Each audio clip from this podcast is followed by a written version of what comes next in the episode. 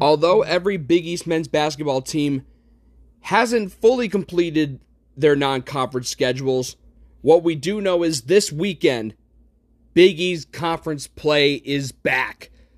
The gauntlet has arrived, and every team at some point will fall victim to it. It's a gauntlet, it's scary. It's 20 games over the span of two and a half months.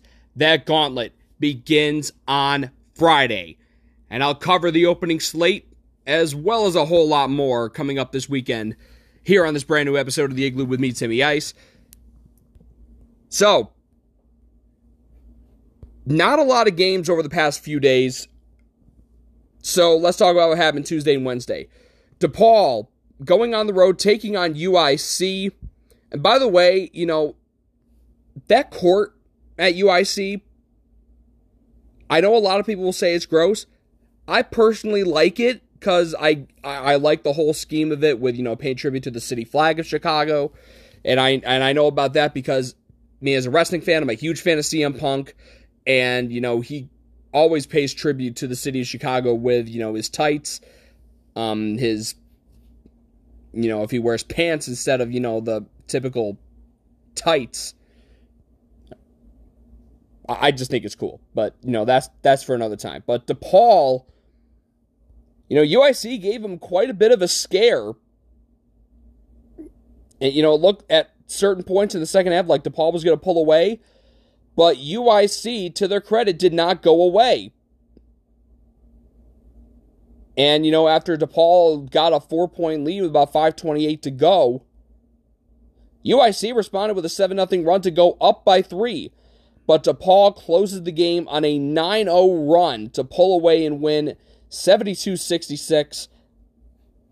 Wasn't a pretty night for Javon Freeman Liberty, but he led all scorers with 27 points, 7 boards, 3 assists, 8 for 23 from the floor, 1 for 6 from 3. And to be honest, no one from DePaul really shot the 3 ball well. They were just 3 for 15 from deep, good for only 20%. Luckily for them, UIC was even worse from 3 they made five of them compared to DePaul's three, but they were just 18% roughly from three. Also for the Blue Demons, they got 15 and 9 out of David Jones, 6 for 10 from the floor. Brandon Johnson had 9, Nick Ongenda with 12 points, 4 boards, and a pair of block shots. Philmon Gebrewhit, 7.7 rebounds, and really not much from the bench. They only got two points, and that was from Yor Anei. And a scoreless night in 23 minutes from Jalen Terry. As for the Flames, leading the way for them was Demaria Franklin with 24 points, 12 boards, 9 for 19 from the floor, however, just 2 for 9 from deep. They also got 12 from Michael Diggins, on six of eight shooting, 11 from Jalen Warren to go with eight assists. And then off the bench, they got 10 from Zion Griffin. So DePaul quietly is 9 and 1 on the season, heading into another big. It's not really inner city because Evanston is, you know, in the suburbs of Chicago, but a huge local rivalry to get to their 10th win potentially on the season before they start conference play on Monday. Meanwhile, Creighton was shocked at home by Arizona State. And by the way, Arizona State was 2 and 6 at one point, but you know, they had won back-to-back games coming into that game because they had won in overtime at Oregon and then they beat Grand Canyon at home and Grand Canyon is no slouch. But the Sun Devils come into Omaha and they beat Creighton 58 to 57. I mean, it was a neck and neck game for a long time. And here's the thing.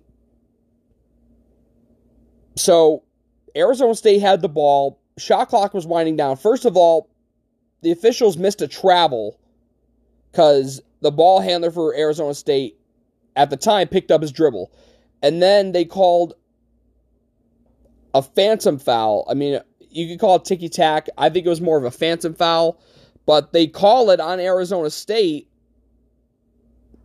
which at that point, that wipes the shot clock out, given how much time is left. So Creighton still had, I think, two or three fouls left to give. So they had a foul multiple times. So just to stop stop the clock with six seconds to go. I mean, they got lucky with Arizona State missing the front end of a one and one and Ryan Kalkbrenner getting the rebound. But again, this could have been avoided had, you know, the correct calls been made. I mean, I'm not saying it won or lost the game, obviously, but it would have given Creighton a much better chance of, you know, winning the game because they were down one. But Arizona State, they hold on to win after Ryan Nembhard misses the potential game winner. Final score 58 57. Pretty balanced effort from the Sun Devils. Lead, their leading scorer was DJ Horne, who only had a dozen. And they got 10 each from Marreon Jackson and Jay Heath, uh, the latter which came off the bench. Horne was 5'11 from the floor, 2 for 6 from 3. Jackson, 4 for 9 from the floor, 2 for 3 from deep.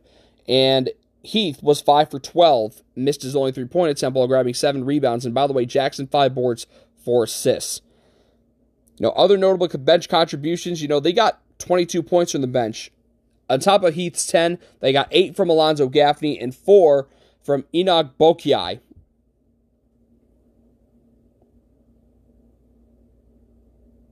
As for Creighton, Ryan Kalkbrenner led all scorers with 16 points, 9 rebounds, and 6 for 7 from the field. Alex O'Connell with 11 points. For Ryan Nembhard, just wasn't his night. 7 points, 8 assists, 2 for 7 from the field, 1 for 4 from 3. You know, Ryan Hawkins in particular really struggled. You know, his previous two games, I mean, he was tremendous. But on this night, hey, it just wasn't his night. Six points, 10 rebounds, two for 12 from the floor, just one for eight from three. Arthur Kaluma, better game from him, nine points, eight rebounds. And then they only got eight combined points from the bench. Trey Alexander, who was called for that phantom foul, had six points on one of two shooting. All again, all those attempts and makes came from three point land. And then Keyshawn Feazell in 11 minutes, two points. So Arizona State, a stunning win in Omaha. It's it's not easy to win there. It really isn't. So Creighton they fall to eight and three. Now Wednesday, Georgetown hosting Howard, and it was a high scoring affair. Georgetown led by seven at the break. They win 85 73, but a career night off the bench for, for Tyler Beard, the freshman from Chicago. 23 points, 7 for 9 from the floor, 3 for 4 from 3. Georgetown's the team really great. 55% from the field. Man, excuse me. And 7 for 16 from 3, which is good for right around 44%. Four of the five Hoya starters were in double figures as well. Four, 15 from Collin Holloway, who got the start over Kaiden Rice, who missed Wednesday's game. He did foul out, but again, he had those 15 points, was 5 for 7 from the floor, and grabbed 5 rebounds. 14 from Donald Carey on 4 of 7 shooting, all from three point range. 8 rebounds and 3 assists. How about 13 from Malcolm Wilson to go with eight rebounds, six for six from the field, four block shots. And then they got 10.7 assists from Dante Harris, five for 17 from the floor. And off the bench, six from Ryan Mutombo, who was three for five in 12 minutes and grabbed three rebounds. As for Howard, they were led by 26 from Kyle Foster, 16 from Ty Bibbs, and 11 from Elijah Hawkins. I mean, the the starters did scored 70 of the 73 points. The only player to score off the bench was Sam Green, who knocked down a three and only played nine minutes. But the other starters, Steve Settle the third with nine points, and then eight from uh, from Randall Brumant. So Georgetown starting to play much better as of late. They're now six and four on the season, heading into their non-conference finale against TCU, which I'm going to touch on in just a second. And meanwhile, for Xavier, they become the second Big East team to reach the 10 win mark on the season. The 22nd ranked Musketeers, they beat Morehead State 86 to 63. And Xavier really opened up a can in the first half, leading 47 to 19. And leading the way for the Musketeers is a very well balanced effort. Jerome Hunter, with arguably his best game of the year 15 points, six rebounds, and four assists in 30 minutes, and was six for 11 from the field, two for four from three. They got 14 from Colby Jones on six of nine shooting, and one for three from three. Jack Nunge, 13 and seven off the bench in 22 minutes, and was th- only three for four from the floor, but a perfect seven for seven from the free throw line. Adam Kunkel, a dozen points, all from behind the arc, and from behind the arc, four for nine, and was four for 10 from the field. They got nine from Zach Freemantle in only 19 minutes, was three for six from the floor, made his only three point attempt, five boards, three assists. Nate, uh, Nate Johnson with eight points on two of six shooting, all from three point range, and also, you know, went two for three from the free throw line. Paul Scruggs, seven points, six boards, six assists, two for five from the floor, made his only three point attempt. And Dwon Odom chipped in six points while dishing out six assists off the bench in 21 minutes. And Ben Stanley uh, scored a bucket in four minutes. As for Morehead State, they were led by 20 from Johni Broome, 19 from Trey Hollowell, and they didn't really get much from anybody else. The rest of the team scored a combined 24 points, and they got 13 combined points from the bench. And their leading scorer off the bench scored five points and only played two minutes, which was Tyjon Claude. So Xavier, 10 and 1. And, you know, the top of the Big East, it looks like it's anyone's game, and that includes with Villanova. Because Xavier's look great. UConn's look very good. Seton Hall has looked very good. But again, we'll find out who the best who who the who the beast of the Big East is when conference play starts, and that starts Friday night. But while that's beginning, the Big East Big 12 battle will be wrapping up on Saturday as Georgetown hosts TCU in the final leg of the battle, the third annual battle this year.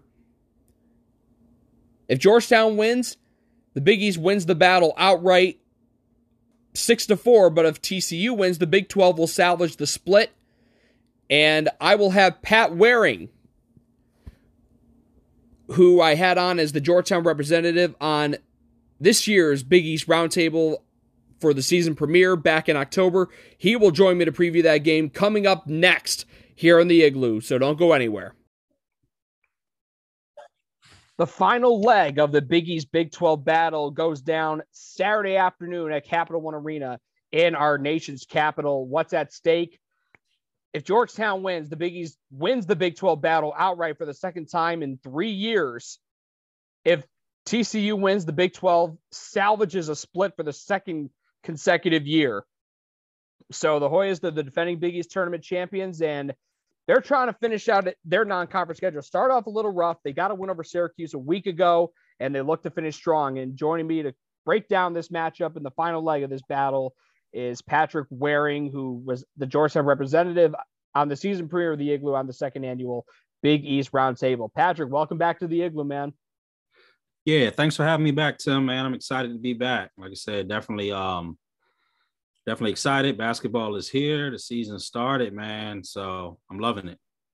And hey, conference play starts tonight, but we still got a little bit of non-con flavor uh, before the Hoyas. I know they got their first Big East game uh, just a few days from now.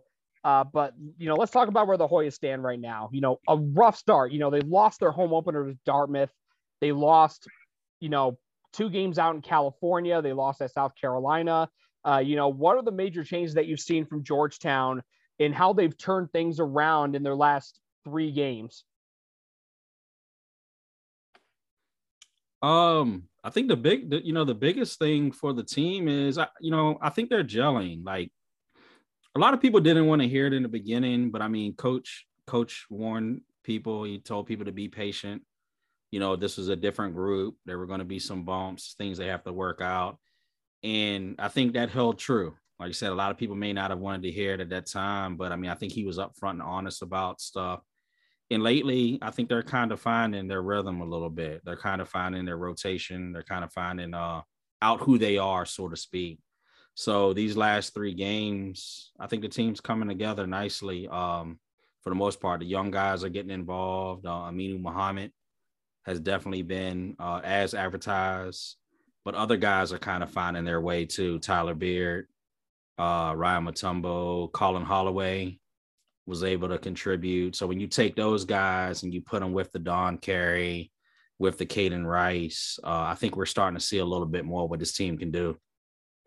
So the Syracuse game was obviously a huge win for this team, and that was really the coming out party for the aforementioned Aminu Mohammed. Uh, to you, has he looked like the clear cut best freshman in the league?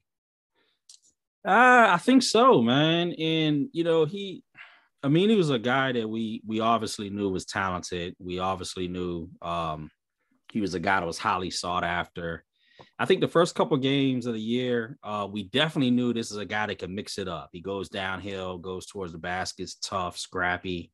We saw that, but I think I think even more and more now we're seeing him a little more comfortable, a little more more comfortable with his teammates, a little bit more comfortable out on the court, and now we're seeing a little bit more. Um, South Carolina game didn't go nowhere the way that Georgetown wanted it to, but I mean, we got a highlight dunk from them. We saw some um we saw some other plays. Uh Syracuse game, like you said, was really the kind of coming out party for people that really didn't know who he was. I mean, the way he was able to help Georgetown attack that zone, make plays, stay active. Um, Patrick Ewing called him special. He's definitely special. So going up against TCU, this is the first time TCU, not only is the first time TCU is ever facing Georgetown, this is the first time they're playing in the nation's capital. I mean, this is a very interesting matchup. You know, we didn't think it would have that kind of intrigue until now, given how Georgetown has played and given the fact TCU, who was probably picked towards to finish towards the bottom of the Big 12, they're eight and one coming off a pretty good win against Texas A&M. You know, what, what do you personally see from the Horned Frogs, and you know how well they've played so far under uh, a name that is very familiar to Georgetown fans, and that is former Pitt head coach Jamie Dixon. Yeah, nah, definitely Dixon's definitely a name uh, that's familiar to Georgetown fans, especially the the older Big East fans. Um, I tell you, it's kind of interesting. So when these matchups were first set up, a lot of Georgetown fans they were like, ah, you know, it didn't really seem appealing to them. They wanted a you know a different name, but this TCU team is tough, and I think they've shown it. You know, like you said, eight and one starting out, they've been on a roll. So this is definitely going to be a tough contest. Um, I'll admit to you, I'm still trying to do a little bit more homework on TCU. That was my job after this last game was to kind of focus on them a little bit more. Um, but they definitely have a tough point guard, Miles. He's definitely drawing attention from Georgetown. Even talking, uh, hearing the guys talk during media availability today, they know he's going to be a focus, a focal point for them, and something, some, you know, somebody they're going to have to key on if they're able to find success Saturday. Um, another thing from them that stands out is they rebound. Uh, coach Coach Ewing actually referred to them as an elite rebounding team. So trying to uh, attack attack them um, and beat them on the glass uh, is definitely going to be something that's going to be big if they want to win as well. And you talk about that point guard matchup. I mean, obviously, when you talk point guards, you can't talk about this without the other half of the equation, which is Dante Harris, the reigning Big East tournament most outstanding player. You know, I I know he's been steady, he's been solid, but are we going to have to see that kind of performance that we saw in those four nights at Madison Square Garden in order for Georgetown to win this game? Well, we definitely want to see Dante bring his A game. We definitely want to see that. I mean, what he did in uh what he did in March at Madison Square Garden was magical. You know, it did so much for him him on a personal level and for Georgetown. But yeah, I mean, Dante is going to have to come out. He's going to have to um, definitely definitely bring his A game out there and um, do what he does best, man. He you know, he's a tough guy. He will, you know, he you know, get the ball, get in the paint, get it to the guys to score or score, you know, score himself. I think I think his three has been something that he's been working on as far as that part of his game. Um, but yeah, man, Don, you know, Dante kind of run, you know, run runs the ship. Um, I also think a guy to watch out for too is is uh, Tyler Beard, the freshman. A lot of people thought about him just being a backup at first to Dante, but we've seen the last few games that coach is going to play those guys together at times too. And it's been working. You know, it worked in the Syracuse game. Um, and then it worked the other night against Howard as well. Matter of fact, Tyler Beard had uh had his career high against Howard.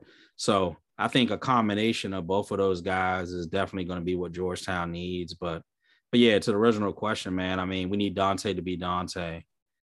And um, I think I think a thing that stands out to me just by being able to talk to him is no matter what happens, like last year in March and expectations and stuff, you can ask him any question about him individually, what he does, and he always takes it back to team.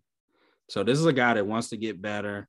This is a guy that wants to be great, but he doesn't really want to talk about him too much. It's all about what he can do for the team and if the team wins or loses. So I think that's I think that's the thing that a lot of Georgetown uh, fans love about him.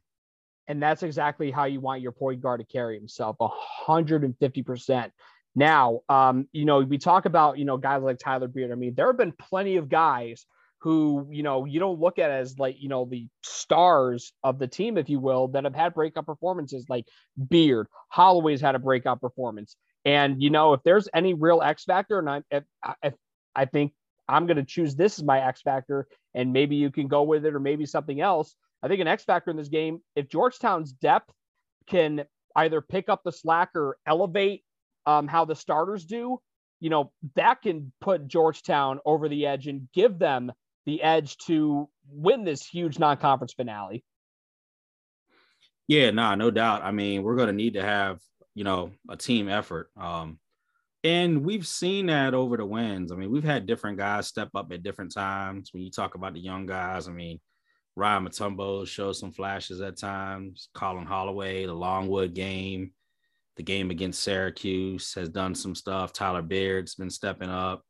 Um, and not just against Howard. I mean, Howard was kind of the the big one for Beard, but there's been other games where he's passed the ball and does stuff. He maybe he didn't score, but he did a lot to contribute to help so I just think coaches talked a lot about when when conference play hits, he doesn't want his freshmen playing like freshmen. And I think a positive sign for him on that is guys have been stepping up. You know, whenever their number call, they, they you know they talk about next man up. They talk about guys coming in um, whenever your number's called, being ready to play. And I think we're starting to see that. So, and, you know, the in the grand scheme of things, you know, what do you think would be one or two of the most important things that Georgetown needs to execute on well in order to win this game? I think the big thing is kind of what's been the common theme, and that's you know, defensively you have to be able to stop the three. And I know that TCU, you know, they don't shoot the three extremely well, but don't let this be the game where they take off or where they're able to knock down shots against you. So I think on defense, you always want to take care of um, running guys off three point line, um, and also transition D. Transition D is a thing to keep an eye on, and and you know the players the players acknowledge that as well. That's a focal point as far as defensive wise. Offensively, got to take care of the basketball. I think this team can score. I think they have guys. You got Kaiden Rice, who's one of the the top three point shooters in the country. You know, he's a top guy in the Big East. He can knock down shots. Don Carey can knock down shots. Aminu can hit you, you know, multiple ways. Dante can score. So the points are there, but you got to make sure you give yourself an opportunity to score by not turning the ball over. So taking care of the basketball is definitely going to be a plus.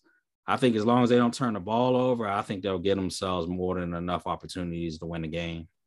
So, you know, when all is said and done, right around four, four o'clock Eastern tomorrow afternoon, uh, you know, who wins this game? Is it going to be the Horn Frogs or is it going to be the Hoyas?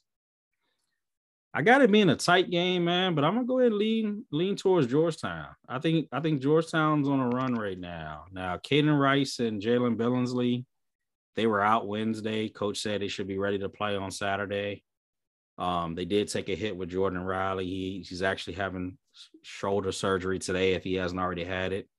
But I think if you get those guys back, if they take care of the basketball, riding the momentum that they've been on, it's gonna be a tough task. But I got Georgetown coming out with this. You know, um, like Kaiden Rice knock down your shots. Um, Don Carey knock down your shots. Guys play some defense, get scrappy. I, you know, I like the chances. So, you know, man, my heart really wants Georgetown to win. But, you know, as I look more and more into the matchup and I look at more at TCU, you know, I think TCU is just going to find a way to win it because I feel like that's the common theme that they've done. You know, it hasn't been pretty. They haven't really played a great amount of competition, but they just somehow, some way, just find ways to win. And, uh, you know, again, my heart wants Georgetown. It genuinely does, but my brain is just telling me TCU. But I'm gonna, you know, pull a Charles Barkley like guarantee one one possession. It'll be a one possession game. Book it one to three points. Calling it right there. And if I'm wrong, I'm wrong. But if if I'm right, I'm gonna go like Billy Madison. I'm the smartest man alive. hey, look, man. I you know totally no you know no disrespect to TCU. Like I said, the the more and more I've been looking at them, I mean they've done a great job. The conference has. Their conference as a whole has done a great job this year.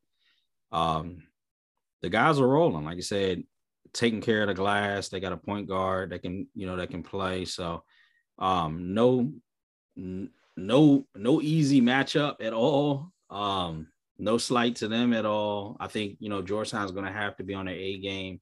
Georgetown talked a lot of too about how you know having to step their game up defensively, uh, especially in transition. So I think they're well aware of what they need to do to win, and um, I just hope to see a good game on Saturday. Like I said, they're on a roll right now. TCU's playing. We're gonna find out on Saturday and we sure will. Two o'clock Eastern, FS1 Saturday afternoon. Patrick Waring, love the breakdown, appreciate the time. And uh, you know, after this game, you know, the biggest Big 12 battle will be over. You know, conference play is already going to be starting this weekend. Uh, but your but the Hoyas are going to be uh, starting uh, their conference schedule Wednesday night. So thanks for the time, and you know, hope to catch up again soon once uh, you know conference play gets rolling. And hell, you know, might even run into each other in the Big East tournament. Sounds good, man. Thanks a lot for having me on, man. I appreciate it. Weekend picks, including some major news coming up after this. Welcome back inside the igloo. Thank you again to Pat Waring for coming on and breaking down the final leg of the Big East Big 12 battle this year. TCU and Georgetown should be a very good game. I mean, for the Big East's sake, I hope Georgetown wins this game. My heart is pulling for them.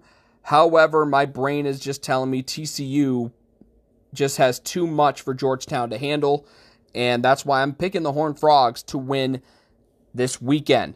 So, moving on to the rest of the weekend picks, and thanks to, you know, the emergence of the Omicron variant of COVID, hell, it might not even be that, but just the huge spike in COVID cases across sports, not even just in college basketball. I mean, well, just specifically in college basketball, I mean, you've seen a, a, huge number of games wiped out for this weekend and over the next week or so, just before Christmas. And the Big East lost two of those games this weekend. The second leg of the Gotham Classic, 16th ranked Seton Hall was supposed to play Iona, but because of COVID cases within the Pirates program, that game will not be played.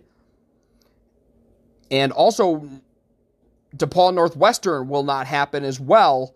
The Blue Demons had COVID cases within their program. So both of those teams at 9 and 1 are out of action this weekend, maybe even longer. We'll see uh, due to COVID protocols. And both of those games are scheduled for 3 o'clock. Uh, the Seton Hall Iona game was supposed to be on FS2 at Madison Square Garden. Again, that was the second leg of the Gotham Classic. And then DePaul Northwestern was also scheduled for 3 o'clock over on Big Ten Network from Welsh Ryan Arena in Evanston. But let's get into the games that, fingers crossed, hopefully I'm not going to jinx it here, will happen. Big East play starts tonight. Ninth ranked Villanova at Creighton. These two teams were the top teams in the league a year ago. They finished one and two. For Villanova, they got something to prove. You know, last year they went to Omaha and really got beat down badly. But for one specific player, this is personal. Well, nothing against Creighton. It's the fact that he had his season ending knee injury against the Blue Jays in what was supposed to be his final home game back in March, and that's Collin Gillespie. You know, had that knee injury not happened, who knows if he would have used that extra year of eligibility that he had because of COVID? Well, everything has happened the way that it has. Gillespie returned for his final year, and it's really only fitting that the first game of the Big East schedule is against the team he suffered that season ending knee injury against. Although it won't be at the same exact site of the injury, which is Finneran Pavilion, uh, this game is in Omaha at the CHI Health Center. Villanova is a six and a half point favorite as I'm looking at this now. And you know what? Don't expect Villanova to steamroll their way through this game. I know Creighton has already lost twice at home this year to Iowa State and most recently to Arizona State. But this Blue Jays team and this Creighton crowd will not let this team get blown out on their home court. I think Creighton will put up a fight, but I think Villanova is just too good. Give me the Wildcats, and I have them winning by five in this game. Moving on to Saturday, the games that, again, fingers crossed, will be played. Crossroads Classic at Gainbridge Fieldhouse in Indianapolis. Butler taking on number three Purdue.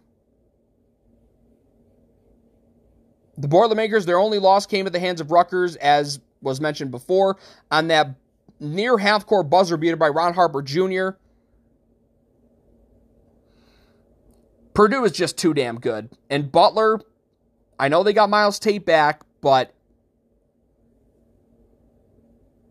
even then, they're still rather shorthanded. Bryce Nze's still out.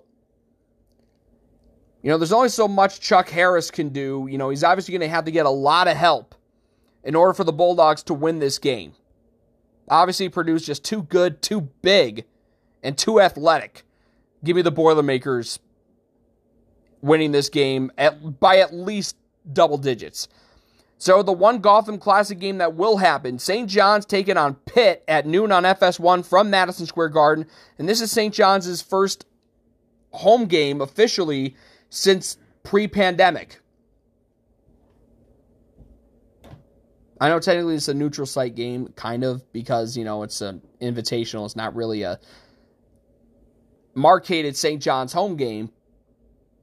But the Johnnies still call it a home game, nevertheless. Pitt's awful. I mean, that goes without saying. I mean, this team is 3 and 7 with a double digit loss to the Citadel, a double digit loss at West Virginia, which is fair double digit losses at home to Vanderbilt and UMBC, a game in which they, uh, and then they blew a lead against Minnesota in the Big Ten ACC Challenge, blew a four point lead in the final minute before losing at the horn at Virginia, barely got by Colgate and lost at home to Monmouth. St. John's absolutely has to win this game because, you know, they've lost twice against decent competition in Indiana well, Indiana's, you know, we're going to have to see more of them, but we all know what Kansas is made of. Losing to Kansas isn't bad. I mean, they got beaten badly in that game, but still, it, I don't think the committee is going to hold anything against them for losing to KU. But given that they really haven't played anybody outside of that, with the exception of Monmouth, really, and they barely got by them, you know, St. John's, they got to win this game to avoid a bad loss before the start of conference play. I think St. John's wins this game. I got them winning by 12 only. So I already went over TCU Georgetown. Um, you heard that in the last segment. I got TCU winning, although, again, my heart's pulling for Georgetown because I want the Biggies to win the battle outright for the second time in three years after getting the split a year ago and also coming off the heels of, you know, dominating the Big Ten in the Gavitt game 6 to 2 this year for their first outright win in that series. But two more Biggies games going on Saturday, 4 o'clock FS1, 22nd ranked Xavier hosting Marquette. I'm assuming Xavier is going to be a heavy favorite in this game. But if you know Shaka Smart's teams from VCU and from Texas, they do not wave the white flag and they don't roll over for anyone. I mean, I mean, St. Bonaventure, you know, would have something to say about that. I mean, they, I mean, they really steamrolled Marquette down in Charleston, but Marquette, you know, to their credit, you know, they didn't give up, played to the final whistle, and they did the same at Wisconsin and at home against UCLA a week ago. And, you know, it's wild that, you know, Marquette was down so much against UCLA and then, you know, they somehow, some way, you know, got down to nine in the final two minutes. So it's just a testament to the kind of character that Shaka Smart teams have and already in his first year at Marquette. So that's why I'm saying Xavier will win this game, obviously. But Marquette is going to put up a fight. I got the Muskies only winning by six. And again, it's not a knock on Xavier. It's more credit to Marquette for not giving up and for just finding a way to stay in games rather than, you know, under Wojo, you'd see them fold and really, you know, let their opponents have their way with them at the end and blow the doors off them. And you see blowout results as we have seen before. So Xavier by six. And then arguably the biggest Big East game of the weekend. Number 20, UConn hosting Providence, 5 o'clock on Fox from the XL Center. UConn fans, they're saying this is the do over, if you will, because last year, in their first year back in the Big East, they couldn't have fans in the building to commemorate it and to celebrate it, if you will. But this is the do over and they're facing a regional and original foe in terms of the Big East. And that's Providence. If Providence beats UConn, there should be no argument that Providence team should absolutely 100% be ranked next week if they beat UConn. And Providence is in a very good position to win this game because Adama Sanogo most likely will still be out, which opens the door for Nate Watson to possibly have a big game.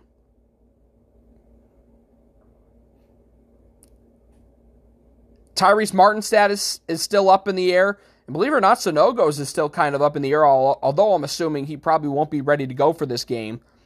But Martin most likely should be ready to go. I mean, he was a game time decision against St. Bonaventure a week ago but didn't go due to that wrist injury. But you know what? I'm, I'm expecting Martin to go. And given how these teams compete against one another,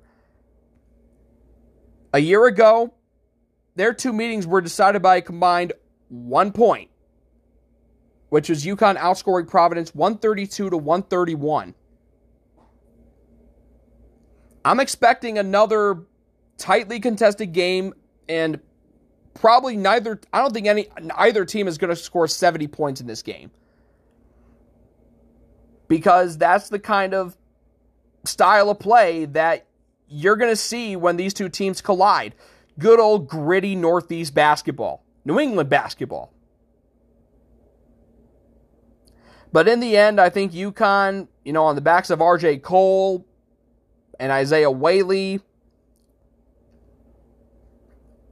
And I think UConn's bench will make a big difference in this game and put UConn over the edge and give the Huskies a narrow win. I got the Huskies winning by a solitary bucket, a two point win for the Huskies. So that wraps up this episode of the Igloo. I had to change a lot because of the obvious changes within the schedule with the COVID cases at Seton Hall and DePaul. You know, I you know this is my third time around recording this, so hopefully the third time's a charm and nothing changes. Fingers crossed. Uh, by the time this comes out, or after this comes out, I should say. But coming up on Saturday on the Igloo, uh, shifting gears to the women's side, Russ Steinberg, writer and editor from Boardroom, and one of the best women's insiders that I follow, at least. You know, he, you know, he follows UConn pretty closely, and you know, he's got a pretty good pulse on women's college basketball in general.